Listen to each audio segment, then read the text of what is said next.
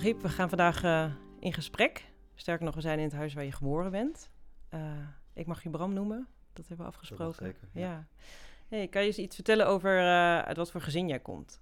Ja, ik kom uit een Marokkaans gezin. Wel zelf geboren hier in Nederland, in Overvecht.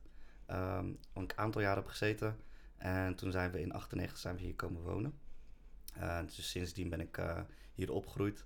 Samen met mijn broer, mijn zus, mijn moeder. Uh, mijn vader die kwam best wel vaak langs, alleen die waren gescheiden. En in 2002 kreeg ik nog een, uh, een jongere broertje. Ja, dus je gezin met vier. En met je moeder heb je hier eigenlijk de langste tijd uh, doorgebracht. Kan je beschrijven wat voor, wat voor gezin jullie waren? Um, nou, een modern islamitisch gezin eigenlijk wel. waarop kennis opdoen wel voorop stond. Um, we deden veel samen. we leunden ook veel op elkaar, aangezien we ook geen familie hadden hier in Nederland. Dus dat was wel net iets anders dan de meeste Marokkaanse gezinnen in Nederland. Uh, dus ja, het belangrijkste was uh, voor ons, uh, vooral in onze jeugd, elkaar hebben. En zo zijn we eigenlijk ook opgegroeid. Ja, en je zegt modern moslimgezin. Um, wat, wat betekent dat? ja, dat de traditionele waarden, normen en waarden wel echt voorop stonden. het geloof staat echt op nummer één. dus bidden, de feestdagen, maar ook onze opvoeding. daar staat de islam gewoon hartstikke centraal, stond dat altijd erin. Mm -hmm. um, maar ook, um, ik ben bijvoorbeeld wel naar een christelijke basisschool gestuurd door mijn moeder. En um, ja, we deden ook gewoon andere dingen die um, traditionele islamitische gezinnen misschien wat minder deden. Mm -hmm. uh, dus we gingen ook naar op vakanties naar andere plekken dan behalve naar Marokko. we keken ook samen films. we dansten samen, muziek luisterden. Uh, wat nu met terugkijkende misschien niet helemaal in lijn staat met, uh, met, het, uh, met het geloof. Uh, maar dat hebben we allemaal meegekregen in, mm. in onze opvoeding. Ja, en, en, en hoe uh, bewoog jij in dat gezin als uh, jonge jongen? ja, een beetje als de satelliet. Ik was heel, heel erg lang de jongste. Um, ik speelde ook vaak alleen. ik zonderde me altijd wel iets meer af van, van de rest van het gezin. Um, en ik keek heel erg op naar mijn broer en zus. Um, en ik haalde daar ook heel veel voorbeelden uit. En ik wou altijd mezelf altijd wel meten met ze. Dus ik heb heel erg vroeg uh, mezelf leren, leren lezen en schrijven. Omdat ik uh, toch het gevoel had dat ik uh, achterliep. En zo ontwikkelde dat zich eigenlijk dat ik wel altijd um, ja, het beste wou zijn. Um, en keihard mijn best deed. Mm -hmm. En dan zowel thuis als ook op school? Of... Ja, precies. Ja, ja. ja. En, um, en hoe, hoe, ging jij die basisschool, middelbare schooltijd in? Uh, bedoel je de overgang? Van, uh, ja. Ja, dat was een uh, best wel turbulente periode. Omdat eind van, van groep 8 was, werd, overleed mijn vader plots. En nou, we gingen in de zomervakantie gingen we naar Marokko om mijn vader te begraven. En toen we terugkwamen, ja, was het leven gewoon eigenlijk heel anders. Um, maar toch was de realisatie er niet echt dat ik mijn vader nog had verloren. Um, heel veel lol maken met mijn vrienden. Um, ik begon weer net met voetbal. En um, ja, ik wou gewoon nog steeds kaart mijn best doen op school. Um, en ja, af en toe klikte dat niet echt helemaal met de realiteit. Maar je vertelt het heel snel, dat je in groep 8 uh, je vader bent kwijtgeraakt. Dat is een behoorlijk impactvolle gebeurtenis. Hoe, hoe, hoe was dat voor jou? Hoe, hoe, ging dat? Ja, dat was het zeker. Het was ja, heel dubbel, uh, een beetje surrealistisch eigenlijk. Um, samen met mijn broer, die, was dan, die werd dan opeens de, de gezinsoudste, zeg maar, bij ons. dat is dan toch wel de eerstgeboren zoon. Um, ja, gingen we.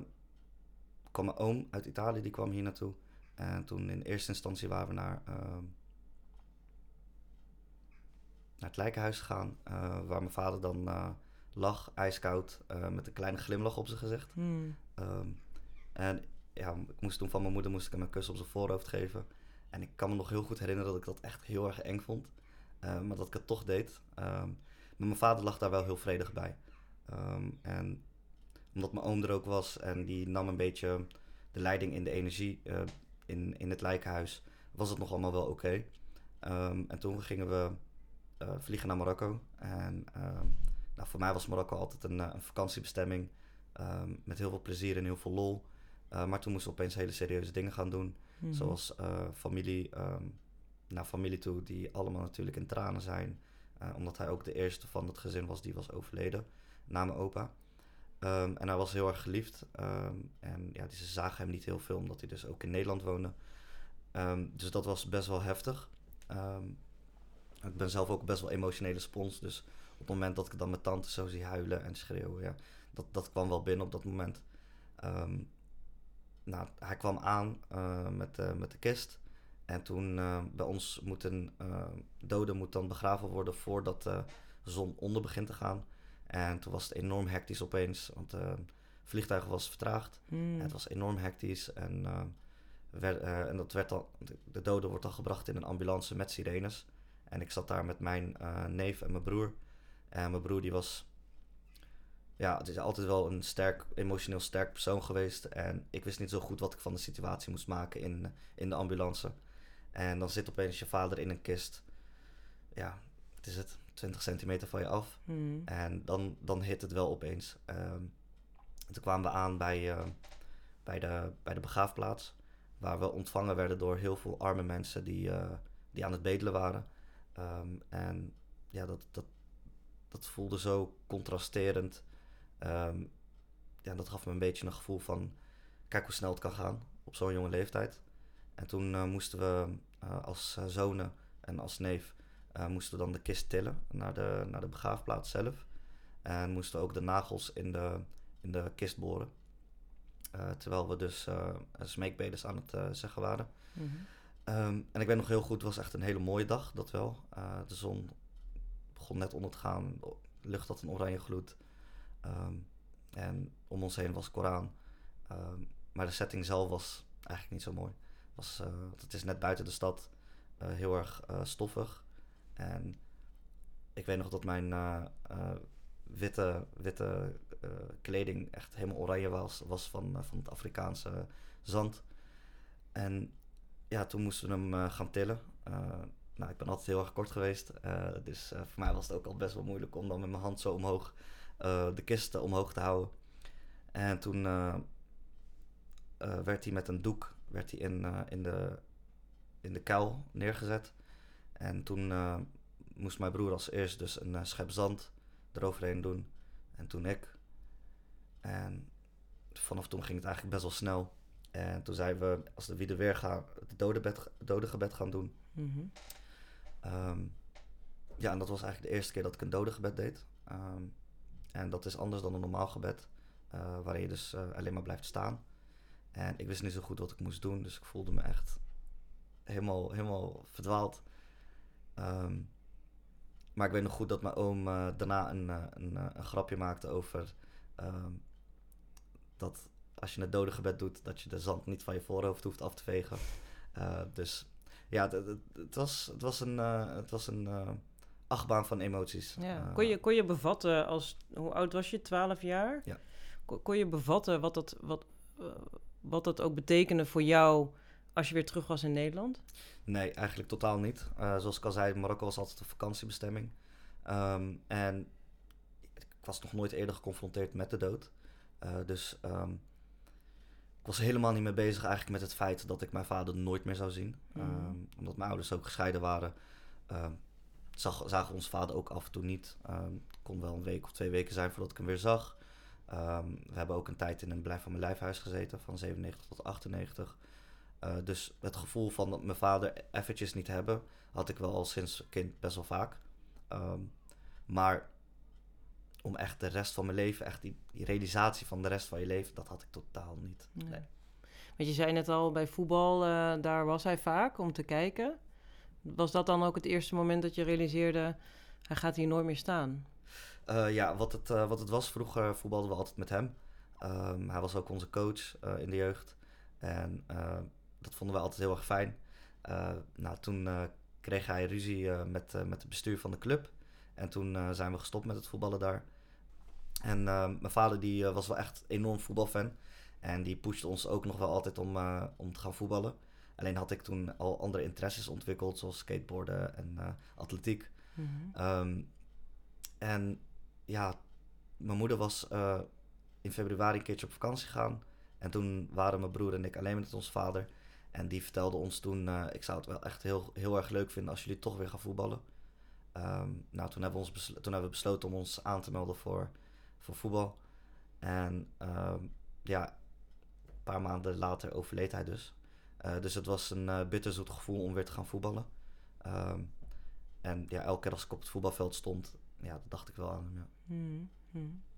Hey, en, en je ging ook zo- de overgang doen van basisschool naar middelbare school. Hoe ging het op school? Want je zat met emoties, je zat met, met gevoelens die je misschien eigenlijk, in, wat je al zei, eigenlijk helemaal nog niet herkende.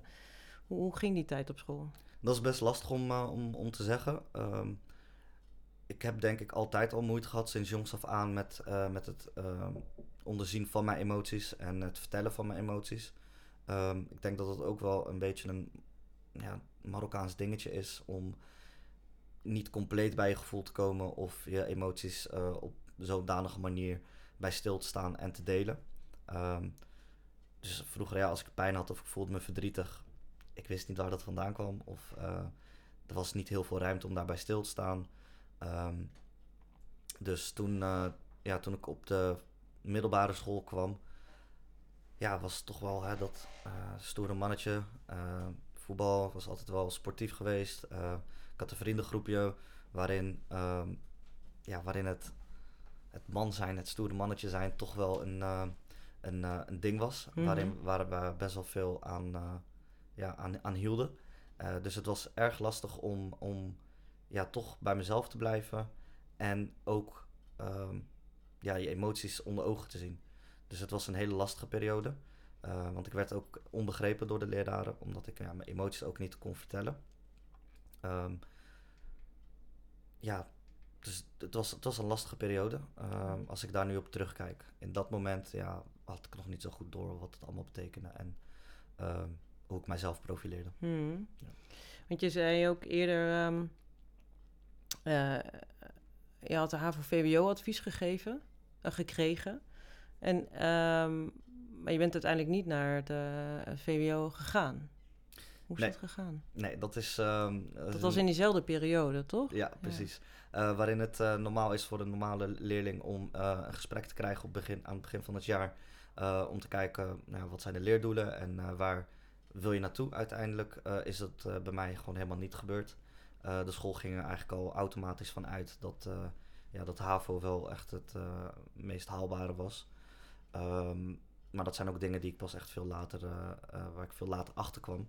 Mhm. Ehm, nou, het, het ging best oké voor een best wel lange tijd. Ehm, totdat ik ehm, ja, te veel invloeden kreeg van, eh, van bepaalde stoere jongens op, op school. En het, het hitte mij ook steeds meer dat, dat het ja, thuis niet zo goed ging. Met mijn moeder ging het eigenlijk ook helemaal niet zo goed. En het werd toen steeds moeilijker om, om, om huiswerk te doen. Ehm, ik schreef steeds veel minder op in mijn agenda, waardoor ik ook veel meer dingen miste. Ehm, ja, dus toetsen maakte ik bijvoorbeeld eh, soms niet. Ehm, ik wist soms niet waar, waar het over ging. Ik, ik was er eigenlijk helemaal niet bij met mijn hoofd. Mhm. Eh, en de begeleiding vanuit school was er eigenlijk ook helemaal niet. Eh, tot op een gegeven moment mijn broer had aangegeven dat ik misschien naar de huiswerkklas moest gaan. Maar ook dat ging, ging maar een paar keer goed. En daarna kan ik me niet eens meer zo goed heugen waarom dat. eh, toen vertelde ze mij, ja, je kan, we kunnen niet verder met jou gaan in de huiswerkklas. Dus eh, ja, basically zoek het maar zelf uit. Hmm. Ehm, ja, zo ging dat eigenlijk in het eerste jaar. Heel veel onbegrip vanuit school. Mhm. En, en eh, je zegt met, met je moeder ging het toen ook niet zo goed. Had je, had je steun binnen de familie om, om uit te zoeken wat, wat voor jou op dat moment werkte? Ehm, ik zou heel graag willen zeggen van wel. Eh, alleen wat mij op dat moment mijn re- eh, realiteit was, is dat ik die steun niet voelde. Ehm, wel weet ik dat eh, nu achteraf dat die steun er wel was. Alleen ja, dat vertaalde zich niet zo goed. Ik stond daar ook misschien niet helemaal voor open. En ehm, ja, ik focuste me eigenlijk veel meer op plezier maken en, gewoon een kwaai jongetje zijn. Ehm, omdat ik het gevoel had dat ik niet begrepen werd en ja, eigenlijk niet kreeg waar ik wat ik verdiende of waar ik recht op had. eh, op meerdere vlaktes. Ehm, op voetbal ging het ook niet meer zo heel goed. eh, omdat ik ja, voor mijn gevoel niet in de juiste teams werd gezet. Eh, dus ik had wel vaak het gevoel dat ik aan de kant werd gezet. Zowel op school als voetbal als, als thuis. Eh, maar dat kwam denk ik ook mede door dat ik niet zo goed mijn emoties kon delen. Mhm. Want je zegt, hè, enerzijds was het onbegrip, anderzijds, jij werd ook niet begrepen. Had je een idee waarom je niet begrepen werd, los van die emoties? Ehm, ja, eh, als ik nu terugkijk, eh, wetende wat ik nu weet met alles wat ik heb meegemaakt, eh, weet ik gewoon dat ik werd geclassificeerd in een bepaald hokje. Ehm, ja, ik ben natuurlijk gewoon een Marokkaanse jongen. Ehm, dus als je niet verder kijkt dan de buitenkant, zou je me eerder gewoon klassificeren als een typisch standaard qua jongen. Alleen ja, waar dat vandaan kwam, dat snap ik niet zo heel goed. Want ik heb wel een hele andere opvoeding gehad. Praat ook op een hele andere manier. Ehm, mijn intelligentie was ook helemaal niet uh, dat je zou zeggen: hey, deze jongen gaat het niet halen. Of uh, het is boven zijn pet uit. Hmm. Dus ik snap, aan de ene kant snap ik het wel en begrijp ik het wel. Aan de andere kant, ja, snap ik het ook gewoon totaal niet. Zou je dan, is dat dan, is dat dan discriminatie en racisme waar je dan mee te maken hebt gehad? Ja, uiteindelijk wel. Het, heeft, het is natuurlijk een uh, heel groot aspect geweest in, in hoe ik behandeld werd. Um, omdat ik dus ja, moeilijk voor mezelf kon opkomen. Eh, op momenten dat ik me dan in een, in een hoekje gedreven voelde, dan kwam ik wel voor mezelf op. alleen dan werd het gelijk verteld, ehm, ja, hij heeft een grote mond. Hmm. Um, alleen ja, ik voelde me dan, ja, ik, voel, ik voelde een enorme onmacht en een onderdrukking. en omdat ik nooit echt goed heb geleerd hoe ik daarmee moest omgaan of dat moest tegengaan, uh, kwam uitte dat zich op een uh, typerende manier, mm. um, zo maar te zeggen. En ja, dat, dat heeft ook voor heel veel problemen gezorgd. Uh, waardoor ik ook wel vaak weer onbegrepen werd. En ja, met de jaren heen um, begon ik steeds meer het gevoel te krijgen, krijgen van het heeft toch geen zin. Ja, dus die zinloosheid. En ook dat je dus moet vechten tegen het, het vooroordeel of het oordeel. Ja, alleen als jonge jongen weet je dat nog niet zo goed. Um, want ja, je leeft je eigen leven en uh, je hebt nog helemaal niet. Je ziet het grote plaatje nog helemaal niet. Mm -hmm. dus het, was, het voelde voornamelijk als oneerlijkheid. En ehm, ja, ik, ik word gewoon oneerlijk behandeld. Ik kan er niks tegen doen en ik moet toch maar luisteren. En ja, als 12, 13-jarige jongetje is dat gewoon heel erg moeilijk. Ja. Met dan nog het verdriet van het verlies van je vader. Dat ook nog erbij, ja. ja. ja. En hoe uitte die, die frustratie en die, uh, uh, ja, dat onmacht? Um, heel erg lang niet. Dat kropte zich op. Um, omdat ja, ik heel vaak het gevoel had dat ik alleen was. en dat mijn stem er toch niet toe deed. Mm -hmm. um, en mijn emoties al helemaal niet. want ja, de dood hoort bij het leven, werd mij dan verteld. hij is naar een betere plek. accepteer dat. dus dat was heel erg lastig om bij die emoties stil te staan, omdat mij altijd werd verteld dat ik verder moest kijken. Dus dat, die frustratie, dat, dat kropte zich op en dat kropte zich op. Ik begon heel erg aan mezelf te twijfelen. Van, uh, ben ik dan zo gek dat ik hiermee zo zit? Uh, ben, ik, ben ik dan zo zwak dat ik zoveel emoties heb? Um, en ja, dat, dat heeft zich eigenlijk volgehouden tot mijn, denk 13e, 14e. Uh, toen begon het er een beetje uit te komen. En toen ik naar een nieuwe school moest gaan uh, op het VMBO,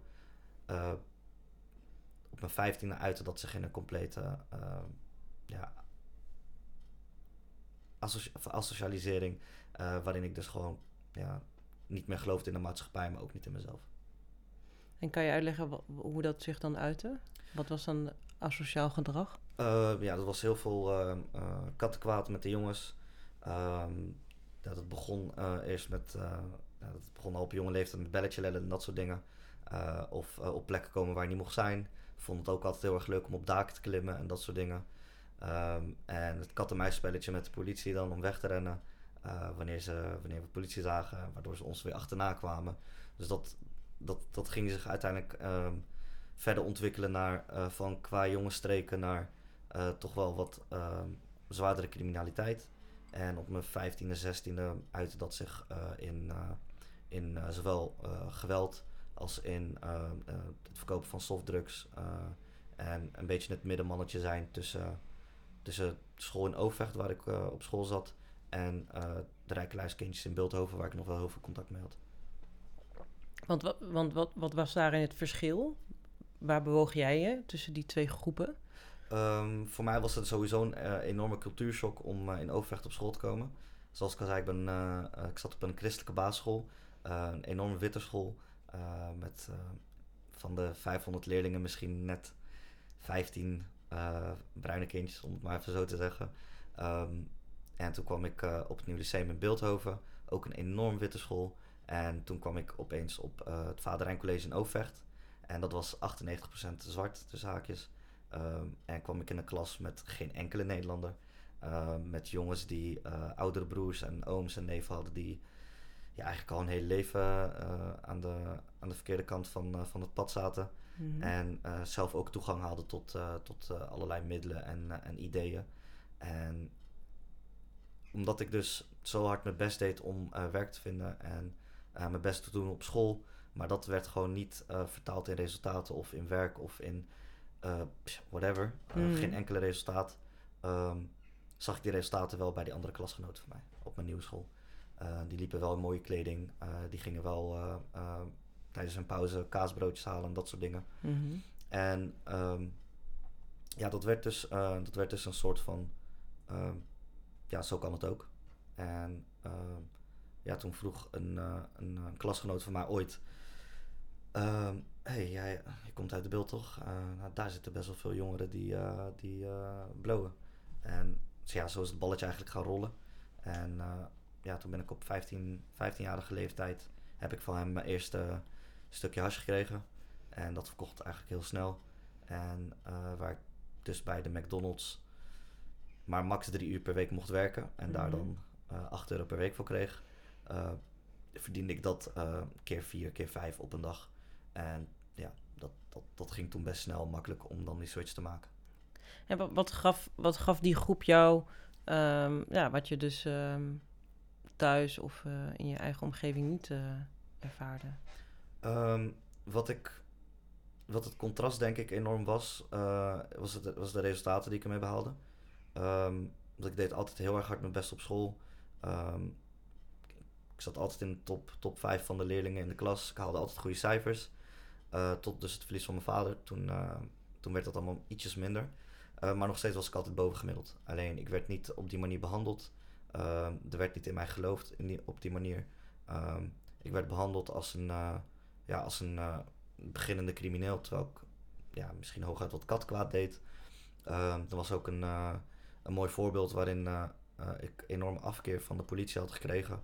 Was toen mijn broer en ik ehm, ja, een sleutel wouden teruggeven die iemand, eh, een, ja, tussen haakjes, een vriend van een gymzaal had gestolen. En wij toen zodanig werden behandeld als criminelen. Dat, ja, dat die afkeer voor politie en justitie eigenlijk al best wel vroeg begon. Ehm, en dat werd steeds erger met ehm, eh, een boete krijgen terwijl je door rood loopt met een heel groep van, van 20 man eh, op de Vredeburg. En dan word jij en, en je Afghaanse klasgenoot wordt, wordt uit die groep gehaald, krijg je een boete. Ehm, of een ander moment dat ik in de bus zat naar school en ik had mijn voeten op, eh, op het bankje. Net zoals bijna iedereen wel eens een keertje heeft gedaan Mhm. eh, als 15-jarige jongen. En dan krijg je daar ook een boete voor. En dan word je op zo'n manier behandeld. ehm, zonder waarschuwing. Je wordt afge- afgekapt en afgekoud. En je wordt op zo'n manier behandeld dat je... Ja, dat je na een tijdje denkt van... Oké, als ik... Ik word toch al zo gezien. Ik word toch al zo behandeld. Ja, waarom er niet wat uithalen? En ja, toen werd het wel een beetje makkelijk om, om, om die kant op te gaan. Dus wat ik uit die groep heb gehaald is... eh, of uit die kringen heb gehaald... Is een gevoel van... eh, ja, zie je wel. Maakt niet uit wat je doet. Je blijft toch wel zo. Kan je er net zo goed wat uithalen.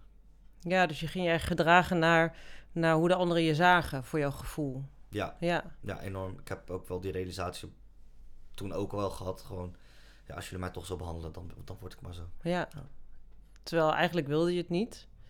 Ehm, maar je ervaarde er voortdurend een soort weerstand in je, in je bewijsdrang naar of goede cijfers of naar een goede school gaan of eh, een stage krijgen of een baan eh, vinden.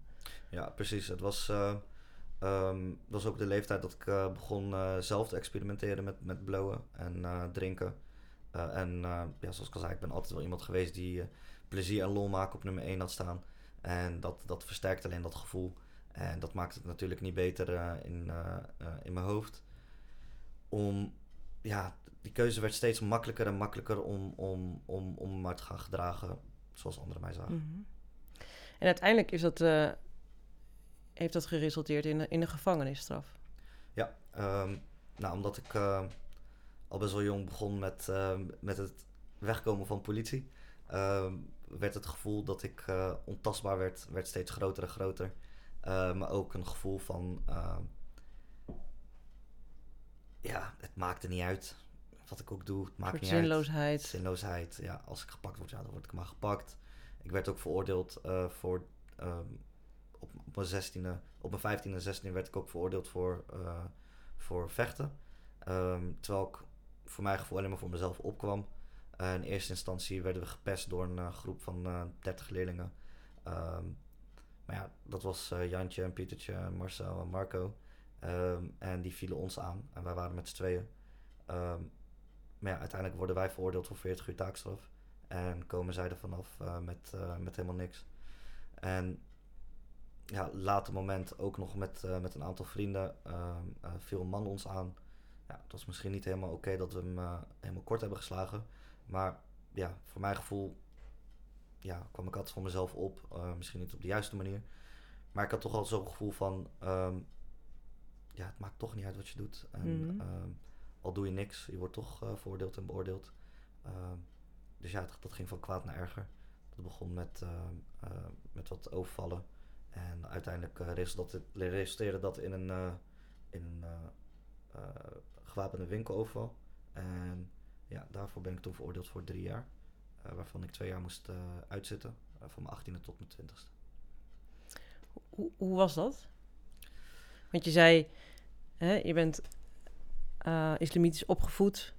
Daar horen hele andere normen en waarden bij. Ehm, maar je zocht je plek in de maatschappij en, en dat, dat, dat lukte heel lastig.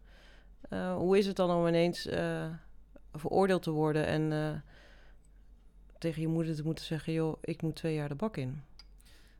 Ehm, ja, dat ging niet helemaal zo. Ehm, eh, ja, dat was een aantal dagen voordat we gezamenlijk op vakantie zouden gaan naar Marokko. Ehm, en ik zei toen tegen mijn broer: Kan je tegen mama zeggen dat ik bij een vriend slaap? En eh, toen eh, ben ik eh, samen met wat jongens op pad gegaan. Ehm, ja, en toen werden we later opgepakt. Eh, maar ik was altijd wel slim genoeg om mijn telefoon uit te zetten en de batterij eruit te halen. Dus ik had ook helemaal niks kunnen laten weten aan, eh, aan, aan het thuisfront. eh, dat ik werd meegenomen of wat dan ook. Ehm, pas, nadat, eh, de, pas nadat we in verzekering werden gesteld eh, in het arrestantencomplex... kon, ik, kon ik het verzoek bij de advocaat neerleggen om dus eh, thuisfront te laten weten dat ik eh, ja, de vliegtuig niet zou halen. Hmm. Eh, en nou, ik zat dus ook in beperkingen. Dat betekende ook dat ik mijn moeder zes weken niet had mocht, of dat ik het gewoon de buitenwereld sowieso niet mocht contacteren. En zij zat toen in Marokko toen ik haar voor het eerst belde. En dat weet ik nog heel goed. Ik had toen een belkaart gekregen van, van een, van jong, een van de jongens op de gang. En eh, ja, zij zat toevallig met de hele familie. En toen belde ik haar. En de seconde dat ze mijn stem eh, herkende, toen, eh, toen brak ze. En eh, ja, toen brak ik ook. Want het was het eerste moment van dat ik weer... Ja, als- ik, was, ik was nog hartstikke jong. Ik was net 18. ehm, en om je ouders, of ieder geval je moeder en je thuisgrond zo lang niet te spreken of Hmm. contact mee te hebben, dat was, ja, dat was gewoon enorm, enorm raar. Het was, het was een dubbele gevoel. Want ja, schaamte, dat gaat van top tot teen. Dat, je zakt gewoon de grond in. Om, eh, om dan toch te moeten zeggen van... eh, ja, mama, ik heb het verkloot. Eh, ik, zit, ik zit in de bak. En dat gaat waarschijnlijk nog wel even duren. Want ja, ik ben niet onschuldig. Nee. Ja, ehm, maar we wouden ook niet te veel inhoudelijk over de telefoon praten. Ehm, dus toen heb ik heel snel even iedereen kunnen spreken. Of nou, niet iedereen, mijn mijn oom heb ik kunnen spreken. En het was een eh, belkaart van 5 euro. Dus eh, om naar Dat Marokko gaat te snel, ja. ging dat heel snel. Toen werd de ehm, verbinding verbroken. En eh, ja, dat was... eh, ik hoorde haar door de telefoon, maar het was gewoon alsof ze naast me stond. Ehm, Had zij enig idee wat jij in al die jaren aan het doen was? Niet echt, niet tot die graad. Eh, ze zag haar zoon wel steeds verder en verder wegglijden. Eh, het was ook erg moeilijk voor haar om, eh, om ook weinig grip op mij te hebben. Eh, maar ik, had, ik was al eh, op, op 15-jarige leeftijd was ik al gedisassocieerd van mijn familie. Ehm, dat was al best wel jonge leeftijd. Eh, zoals ik al zei, ik speelde heel vaak alleen. Hmm. Ehm, en mijn moeder dacht altijd dat dat gewoon een teken van intelligentie was. En uh, later maar, en uh, dat is wel oké. Okay. Alleen ja, dat probleem zat veel dieper geworteld dan, dan dat ik alleen maar rust opzocht. Um, dat kwam omdat ik ja, geen, weinig verbinding voelde in ieder geval. En me ook door mijn familie heel erg onbegrepen voelde. Eh, dus voor haar was dat eh, lastig, want ze heeft heel hard haar best gedaan. Alleen ze wist helemaal niet, ze wist, zo, ze wist gewoon niet hoe ze met me moest omgaan. Nee. Ehm, ze bracht me ook wel eens, eh, na het overlijden van mijn vader, bracht ze me naar opstap, of naar Altrecht. Maar ook als, als jong kindje had ik, kreeg ik wel iets meer aandacht dan mijn broer en zus. Omdat ze toch wel merkte, ja, Ragib is, Bram is toch wel net iets anders. Ehm, dus ja, het was voor haar heel erg lastig om, om, om grip op mij te krijgen. Mhm. Ik was ook best wel, ik zat heel erg in mijn hoofd. En ik kon heel goed dingen achterhouden en verbergen. En eh, dus ook ja, die kant van mijn leven eh, kon ik enigszins eh, goed verborgen houden. Er was wel één moment dat ik mijn moeder wel een aantal dingen had verteld op mijn zestiende. Ehm, dat was na, na een operatie. Eh zat ik onder narcose. En eh, toen zat zij naast mij op bed. en toen eh, eh, ben ik best wel eerlijk geweest over heel veel dingen. En ik zag haar huilen naast mij. En ik vertelde haar dus mama niet huilen. Maar zij was gewoon aan het huilen van het lachen.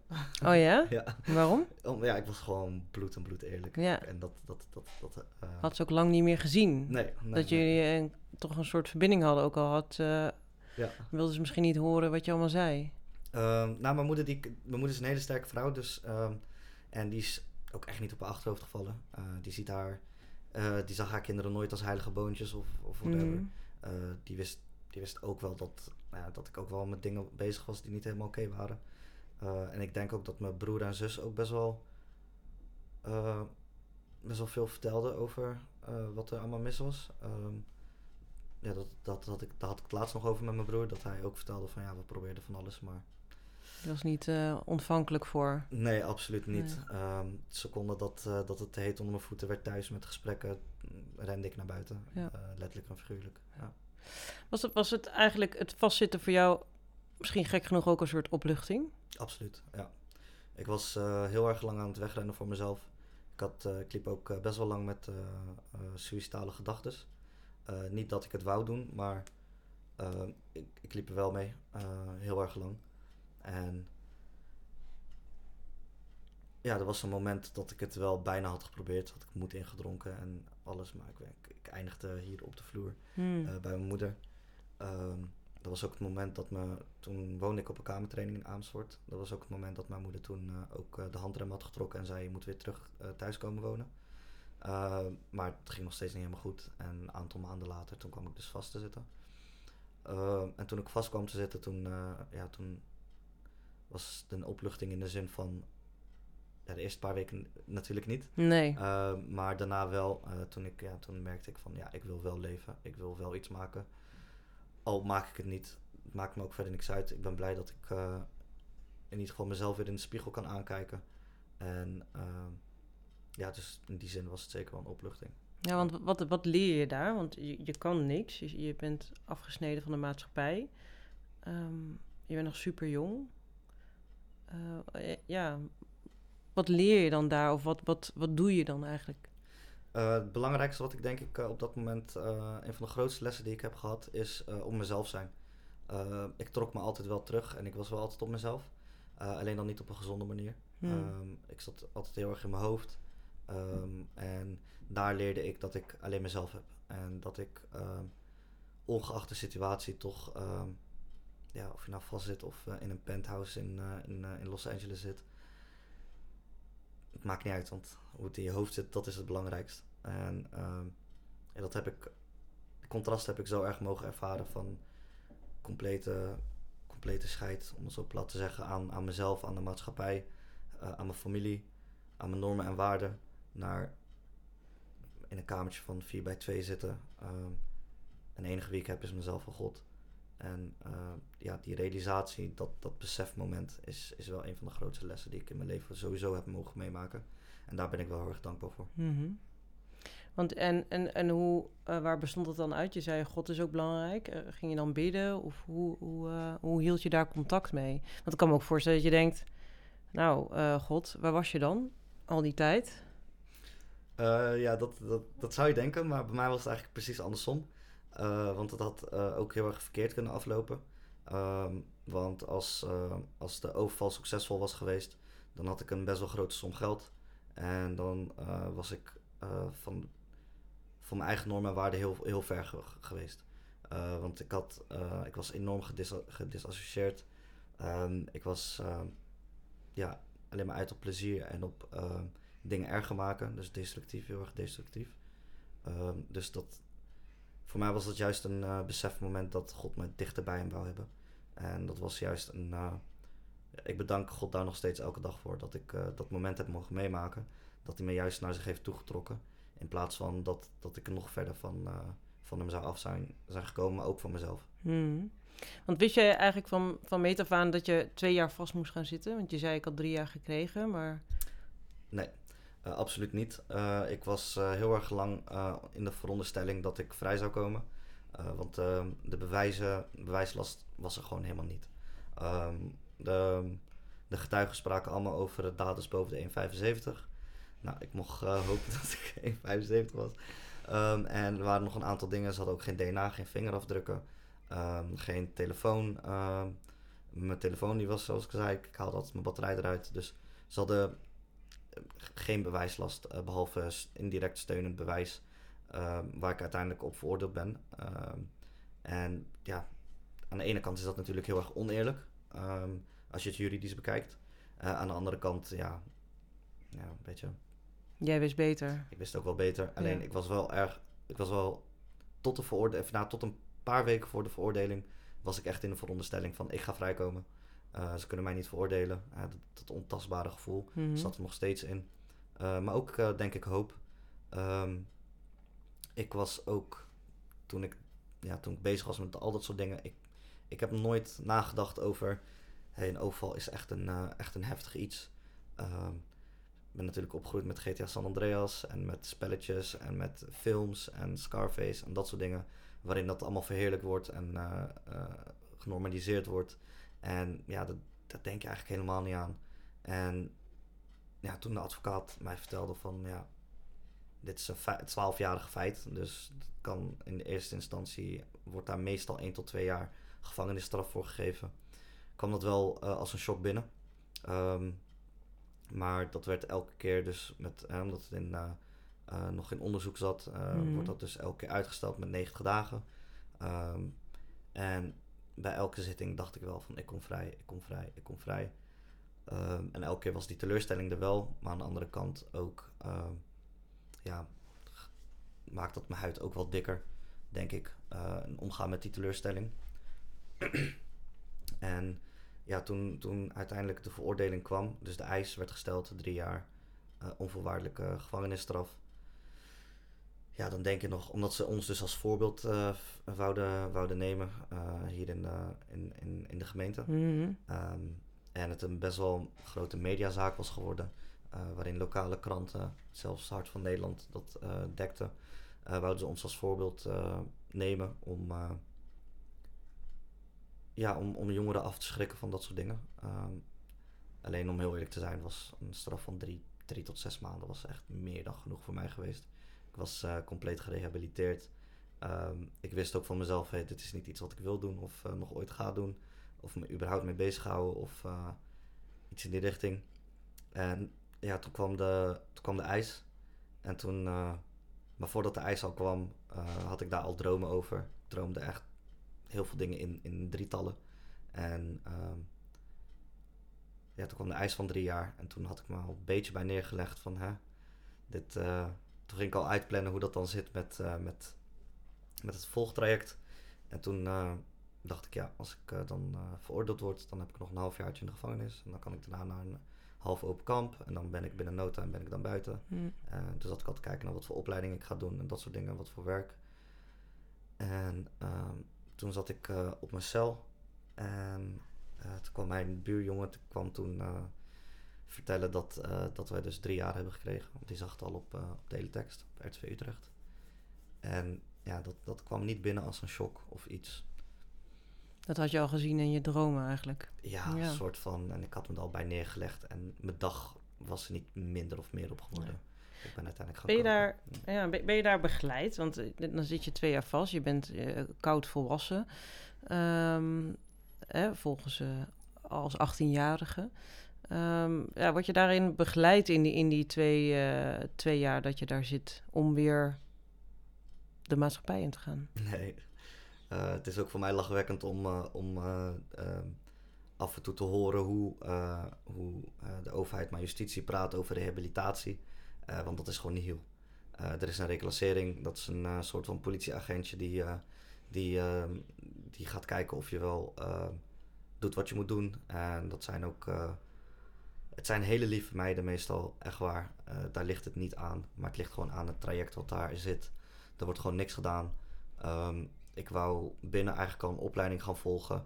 Maar er werd mij verteld dat dat niet mogelijk is. Tenzij ik een, uh, een eigen opleiding zou betalen en uh, dus de boeken zou binnenkrijgen. Maar ook uh, PI Nieuwegein deed daar ook heel erg moeilijk over. het maximale haalbare wat je daar kon doen was een VCA-diploma halen, een VCA-certificaat halen. Um, Uh, dus PI Nieuwegein, die, was, die is daar gewoon heel erg, uh, uh, heel erg moeilijk in om, om, om een gedetineerde de juiste kant op te sturen. ik weet niet of dat iets persoonlijk naar ons toe was, de 18 tot 23-jarige Marokkaanse jongeren. Um, want er waren wel een aantal oudere Nederlandse mannen die, ja, die wel Eentje had een laptop, um, een andere die had ook gewoon boeken op, op zelf van, vanuit buiten. Maar daar werd gewoon heel erg moeilijk over gedaan. En, um... Maar had je ook niet een soort geestelijke bijstand nodig? Een soort uh, van, hé, hey, um, dit, dit gaat niet goed. Je hebt je plek in de maatschappij, dat, dat, dat, dat, dat loopt niet lekker. Um, dat je daar in begeleid wordt, los van opleidingen en uh, de praktische zaken in de maatschappij? Um, ja, dat is er zeker wel. Um, ik, uh, ik, in het begin van mijn, van mijn, van mijn detentie zat ik in uh, PI Haarlem, koepel. Uh, daarin uh, kwam eigenlijk best wel snel een, uh, een psycholoog langs. maar dat moet je natuurlijk wel aanvragen. dat kwam best wel snel. Ehm, na de aanvraag duurde het misschien max twee weken. Maar de gesprekken begonnen net en toen werd ik alweer overgeplaatst naar P. Nieuwegein. Op eigen mm. verzoek wel. omdat het afstand gewoon te groot was, Haarlem van de beeld. Um, en toen kwam ik in, in Nieuwegein. En uh, ja, daar, daar was het gewoon, zoals ik al zei, een stuk moeilijker om, om begeleiding of zorg te krijgen, in, in welke zin dan ook. En was je gewoon echt een, gewoon een nummertje. En uh, gelukkig uh, zijn de uh, islamitische geestelijke verzorging is, is ja, dat komt vanuit, vanuit hunzelf heel erg. Zowel in Haarlem als in, in Nieuwegein. was het contact met, met de imam was altijd heel erg goed. En ja, daar haalden we eigenlijk het meeste begeleiding en steun uit. Alleen, ja, hoe dat, hoe dat zich dan vertaalt in, in, in steun en begeleiding eh, als rehabilitatie of terug de maatschappij inkomen, ja, dat, daar ben ik niet zo zeker van. Nee.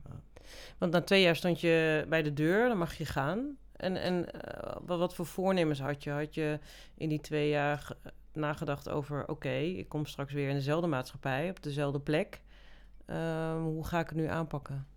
Ja, dat is best wel lastig. Als uh, 18, als 20, ja, toen was ik 20 toen ik vrijkwam. ja, als jongere is je prefrontale cortex nog niet eens zo ver zodanig ontwikkeld dat je echt uh, een aantal jaar vooruit kan kijken. Uh, wel had ik heel veel hoop en uh, was ik, ja, ik ben altijd best wel naïef geweest in, eh, in, in wat ik doe en wil gaan doen. En ja, ik zag, ik zag enorm veel kansen, maar ik dacht ik moet onderaan beginnen. Ik moet, ik moet keihard werken om mezelf te bewijzen. Ook naar mezelf toe dat ik het wel kan en dat ik wel op de juiste pad kan blijven. Um, dus ja, met heel veel hoop en naïviteit ben ik daar de deur uitgelopen. En um, ja, ik, had al werk uh, via mijn omgeving. Kon ik bij de New York Pizza als bezorger gaan, uh, gaan werken. En ja, vanaf daar heb ik het eigenlijk een beetje rustig, beetje bij beetje opgepakt. En uh, via de reclassering had ik dan een kamer gekregen bij de tussenvoorziening in een nieuw traject. En ja, met die hoop ben ik eigenlijk ben ik de deur uitgegaan. Ja, en, en hoe ging dat? Uh, ups en downs. Uh, ja, het is uh, natuurlijk allemaal een stuk makkelijker in je hoofd. Ehm, maar dan kom je toch buiten en werk je toch als 20-jarige voor 5 euro per uur. Ehm, lukt alles niet altijd even helemaal lekker. Um, stapelen de rekeningen zich op. En ja, toen ben ik in juli vrijgekomen en in november ben ik op mezelf gaan wonen. En ben ik mijn eigen opleiding gaan betalen via Capabel, onderwijsgroep. Nou, ik had toen iets van 14, 1500 euro vaste lasten per maand. Maar ik kreeg nog steeds een jeugdloon. En gelukkig had ik dan nog wel mijn studiefinanciering. Waardoor ik heel veel eindjes uh, uh, wel aan elkaar kon knopen. Uh, maar dat was heel erg lastig. en ja, natuurlijk zit je nog steeds met een aantal tenen, met oude vrienden. En eh, in, in, in kom je af en toe nog wel een aanmerking met jongens die het wel hartstikke breed hebben. En eh, ja, dan enige wat je dan kan doen is gewoon ja, de focus erbij houden en, eh, en, en doorzetten, doorzetten, doorzetten. En, en, en hoe lukte jou dat? Ehm, sommige dagen beter dan andere. was Ja. eh, heel, veel, eh, heel veel teleurstelling, ook naar mezelf toe. Ehm, ja, omdat ik ja, toch die hoop en naïvi- naïvi- naïviteit heb. En als het dan niet lukte, ja, dan zakte mijn hele wereld weer in elkaar. En begon ik weer aan mezelf te twijfelen. Ehm, ja, op, op relationele vlak leerde ik een meid kennen. Dat ging ook niet altijd helemaal even lekker. En ja, dat, af en toe kwam dat clash dat allemaal samen bij elkaar. En ja, dan zat je weer in een feutshouding in bed en eh, heeft het wel nog zin. Hmm. Ehm, maar dan, dan haal ik weer kracht uit, uit diezelfde houding, diezelfde, datzelfde gevoel, dezelfde ehm, donkere plek waar ik dan zit. En dan kijk ik om me heen en dan zeg ik, ik zit in ieder geval niet vast. Ik leef. Eh, ik heb mijn moeder nog. Ehm, ik heb eh, een familie die ja, hartstikke veel van me houdt. En ik heb een pad voor me. En ik hoef niet terug te kijken. En het is gewoon oké als ik er nu even doorheen zit. En ik moet gewoon doorzetten. Ja, dus je op een of andere manier had je wel eh, realisaties van... ik ben vrij, dus ik, ik ervaar vrijheid. En ik heb, ik heb toch die mensen om me heen waarvan ik eerst dacht... dat ik er eigenlijk alleen voor stond. Ja, ook dat eh, ging in ups en downs. Mhm. Ehm, ja, omdat ik natuurlijk ook heel erg struggle met mezelf en die verbindenis aangaan. En maar ook mijn emoties eh, delen. Ehm, maar ook het gevoel, ehm, niet het gevoel willen hebben dat je iemand te last bent. Hmm. Eh, dat, dat is ook iets waar ik heel erg mee struggle. Eh, soms nog steeds hoor. En ehm, ja, gaande, gaandeweg heb ik wel echt geleerd om wel alsnog die emoties te delen. Wel te weten dat ik geen last ben. En eh, ja, als ik nu terugkijk, moet ik ook een beetje om lachen. Dat, eh, op, op het moment kan het voelen alsof, het, eh, eh, alsof je in een negatieve spiraal naar beneden gaat. Ehm, maar door de dingen die je dan doet of daarvoor hebt gedaan, heb je een enorme marge voor jezelf gecreëerd. Eh, ja, waar je dan toch weer wat houvast aan hebt. En ja, de ene dag regent het en de andere dag schijnt de zon. Hmm. Maar wat heeft jou die, die, die, het, het, het erkennen van die emoties eh, jou opgeleverd op persoonlijk vlak?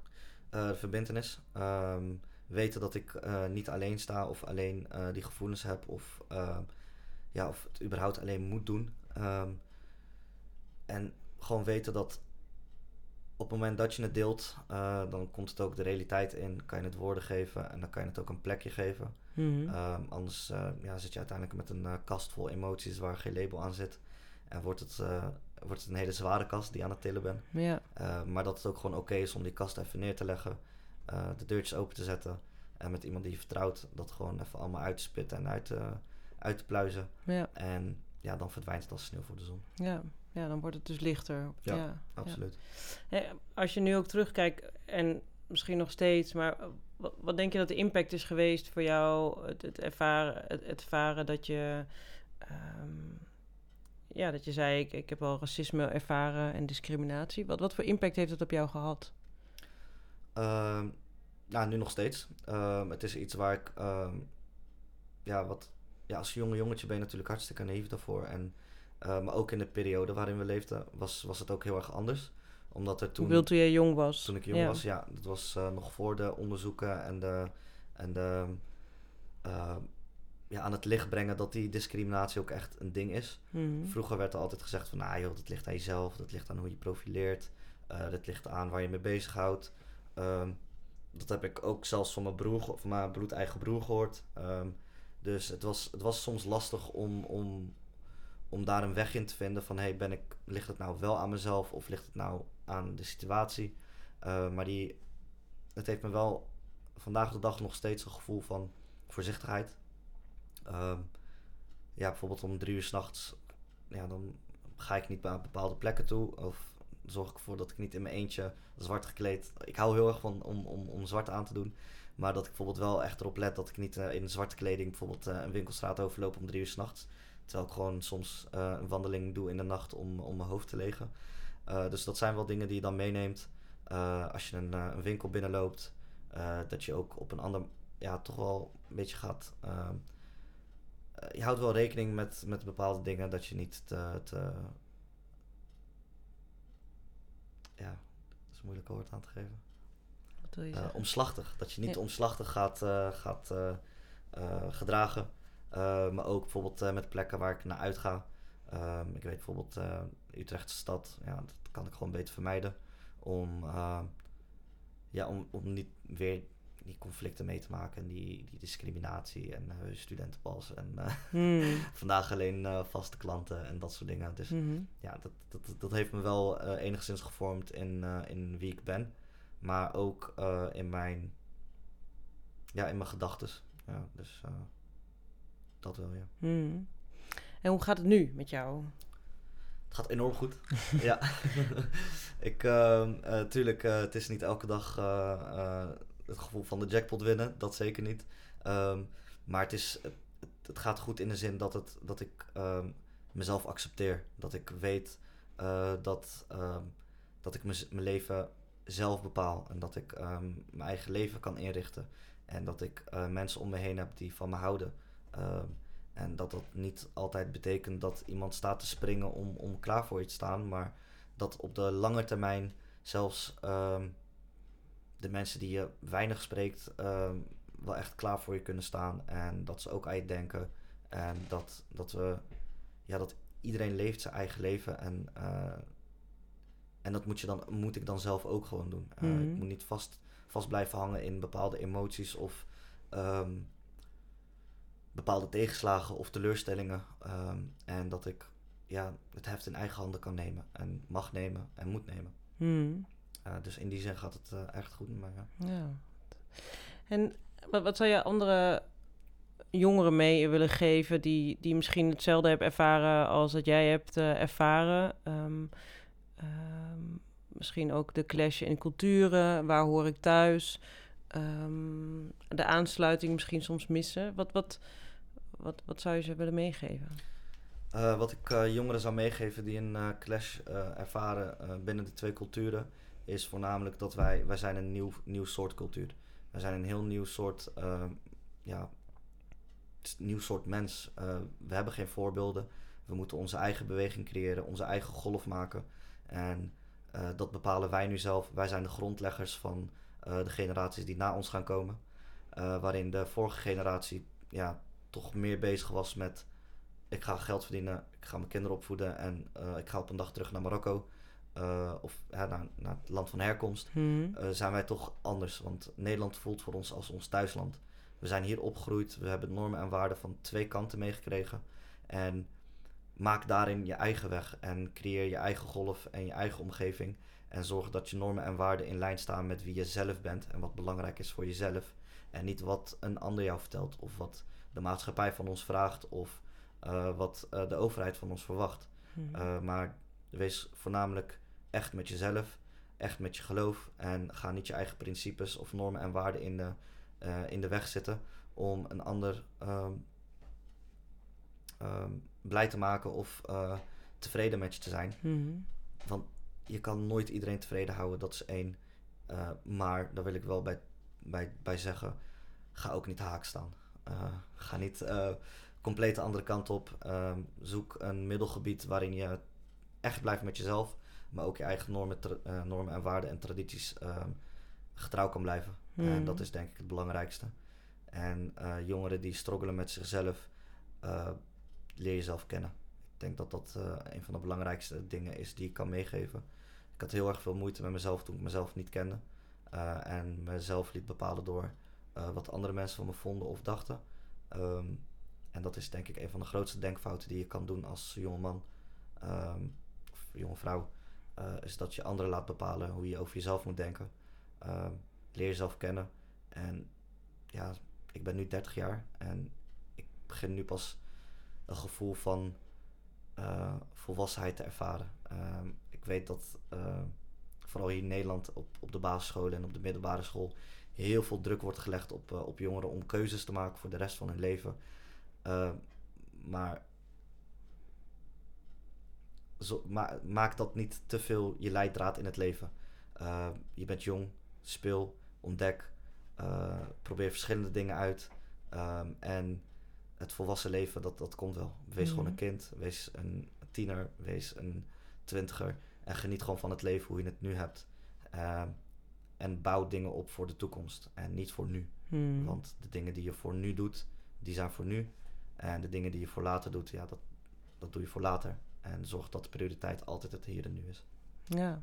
Heb je het idee dat jij nu op je plek bent of thuis bent, hier waar je nu eh, zit?